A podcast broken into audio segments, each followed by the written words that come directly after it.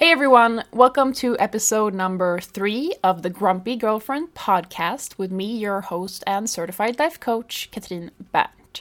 This week we are going to explore exactly when it's okay to be grumpy and when it's not. Is our grumpiness justified based on our partner's actions? How do we know when to choose the grump and when to choose something else? That is what we're going to clear up in this episode.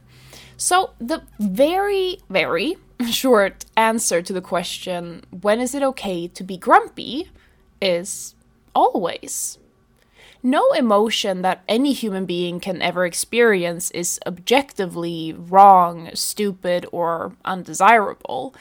That means that the right and wrong emotion is always going to be subjective and the answer will differ depending on what person you ask. But if we left it at that, this would be a very short episode. So, I want to give you some ways of deciding for yourself in what situations you might choose to be grumpy and in what situations you might choose that it is undesirable. Let's start off by laying a foundation for all the things that we will be discussing today so we all kind of agree on the basics. We all have thoughts about what happens in our lives, what other people do, what we do, basically anything that goes on. These thoughts are all optional. No other person can force us to think and believe something that we don't want to think and believe, right? And what then happens when we have thoughts is that these thoughts generate emotions in our bodies.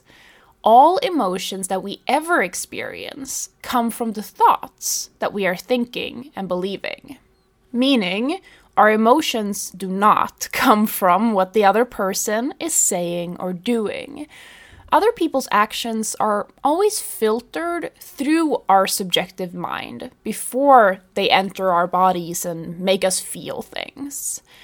And what happens once an emotion has been created by a thought is that we start subconsciously, usually, acting from that emotion we do things or don't do things. Our minds spin in certain directions, we speak to others in a specific way, all depending on the emotion that we are currently feeling inside of our body. And ultimately, these actions that we're taking, the things that we're doing, create results in our lives. How we act, what we do, what we avoid doing, how we treat people, will create results for us. We might notice results like progress or lack of progress, more love and connection, good relationship experiences or bad relationship experiences, achieved goals, failure ahead of time, trying to control others instead of ourselves. The list goes on. And the reason all of this matters is that in order to decide if we want to be grumpy or not, we need to understand what results that grumpiness creates in our lives. Once we have explored and figured out the result, then we can decide if we want more of that result or not. Let's take a look at an example. Your partner says they're going out with friends after work to have some beers your brain might immediately start thinking thoughts about them being around attractive girls, being around single friends, having a good time without you, coming home late, them realizing how boring you really are and leaving you, etc.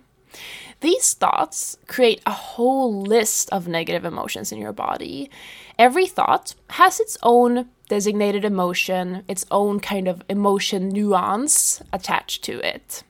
So we could probably detect emotions like jealousy, insecurity, fear, rejection, sadness, panic, or anger when having these thoughts.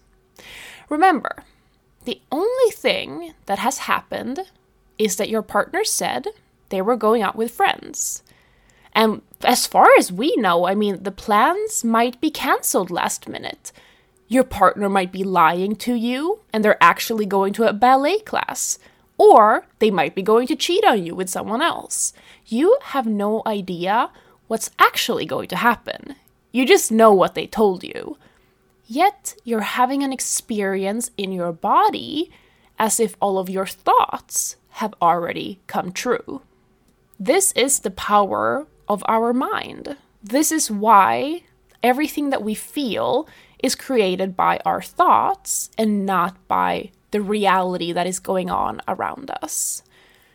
And when you feel fear or anger or rejection in your body, it's quite possible that you start acting grumpy.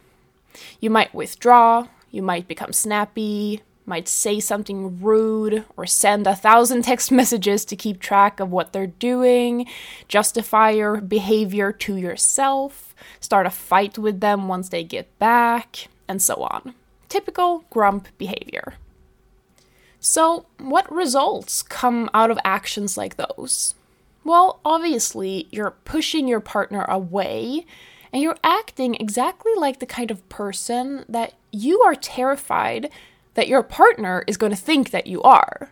Basically, you're making your thoughts come true by the way you act. So, is this okay? Of course. It's absolutely okay for you to think these thoughts, to feel these emotions in your body, and to act this way towards your partner. And this, my friends, is where I draw the line between the person that I work with in my coaching business and the person I don't. I only work with people who are thinking, feeling, and acting in a way that they do not want to think, feel, and act. I personally never go into a person's life and tell them that what they think, feel, and how they're acting is wrong. Absolutely not. Because I can't possibly know what's right or wrong for anyone but myself. But my clients do know. They know that they do not want to act grumpy anymore. And if that's the case, they are very welcome to come work with me so that we can fix that together. If a person really, like truly, thinks that their partner is a bad person or really thinks that their partner is cheating on them, they could choose to think different thoughts if they wanted to in order to feel better. But if you truly believe that this is what is going on, why would you want to think differently about it? Why are you even with that person to begin with? So, the only clients I work with are those who don't actually believe all their thoughts that their brain is constantly giving them. They love their partners and they think they're really good people. They just wish that all the negative thoughts would go away. Because the negative thoughts make them feel and act in a way that they do not want to feel and act. Can you see the difference there? So, how do you know if what you're feeling is right or wrong, justified or not? And this is where your relationship with yourself and with your own brain probably needs to evolve. A lot of people are so scared of the power they have to decide themselves what they believe to be right or wrong, good or bad, useful or useless you always get to decide if this specific thing that happened is something you want to be upset or grumpy about or not. And even more importantly, why you choose what you choose and if you like the reason for choosing that. A very common reason for choosing grumpiness or upset emotions is because we think it somehow will change the circumstance itself. If we are grumpy or upset, then our partners will change their behavior and we can finally feel better.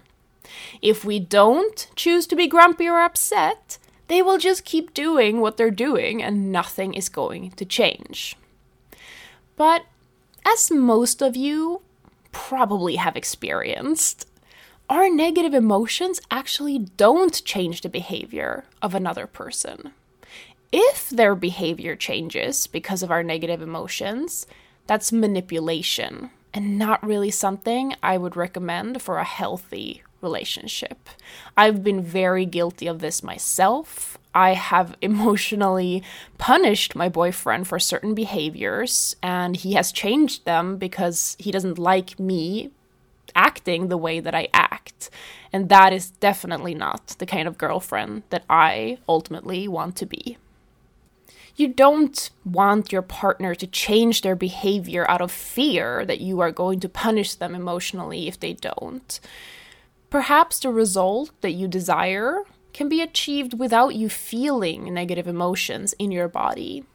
And perhaps if you learn how to control your thoughts and emotions, your desire for your partner to change might even go away.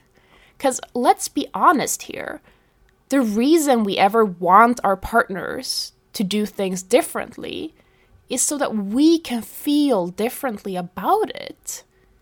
What if we could hack that process and just skip the part where the other person needs to change in order for us to get what we want? Can you tell how much more empowering it would be if we were in control of that process and we didn't have to involve our partner and change everything about them so that we could feel the way we want to feel. And that doesn't mean that we are okay with behaviors that we're not okay with, that we stay in relationships we don't want to stay in just because we can be happy if we choose to. It just means that all these negative emotions are just not necessary. If you want to leave, leave. But staying and being grumpy, that's just not a good option. So, the next time you're unsure if you want to be grumpy or not, I want you to ask yourself the following questions. One, why am I choosing to be grumpy right now? Two, does it serve me to be grumpy right now? Meaning, is this grumpiness creating a result in my life that I want and want to create more of. Three, knowing that I can't change my partner, do I still want to be grumpy? Why or why not? And four, do I like my reason? If you decide that you want to choose grumpiness on purpose, awesome, then there's no problem here. Negative emotions aren't problems by default, especially not if we're choosing to feel them. Everything is going according to plan. If you decide that you would prefer feeling or acting differently, it's time to start exploring alternative ways of thinking about the situation at hand. That is work that you consciously have to start doing. I will, of course, cover how to do that in a later episode, but until then, I want you to start practicing intentionally choosing your negative emotions. Explore when you might want to be grumpy on purpose, why, and if you like your reason, and in what scenarios you would prefer to feel and act differently in order to be the highest version of yourself as a woman and a girlfriend. If you want to kickstart this journey and work with me one on one in order to become the version of yourself that you've always wanted to be, you can apply for my coaching program by going to katrinberndt.com forward slash apply, and I will get back to you as soon as possible. This could be the year it all turns around for you. There's no reason to wait. So start analyzing what's working in your favor in your life and what isn't, and I'll see you back here next week. Bye bye.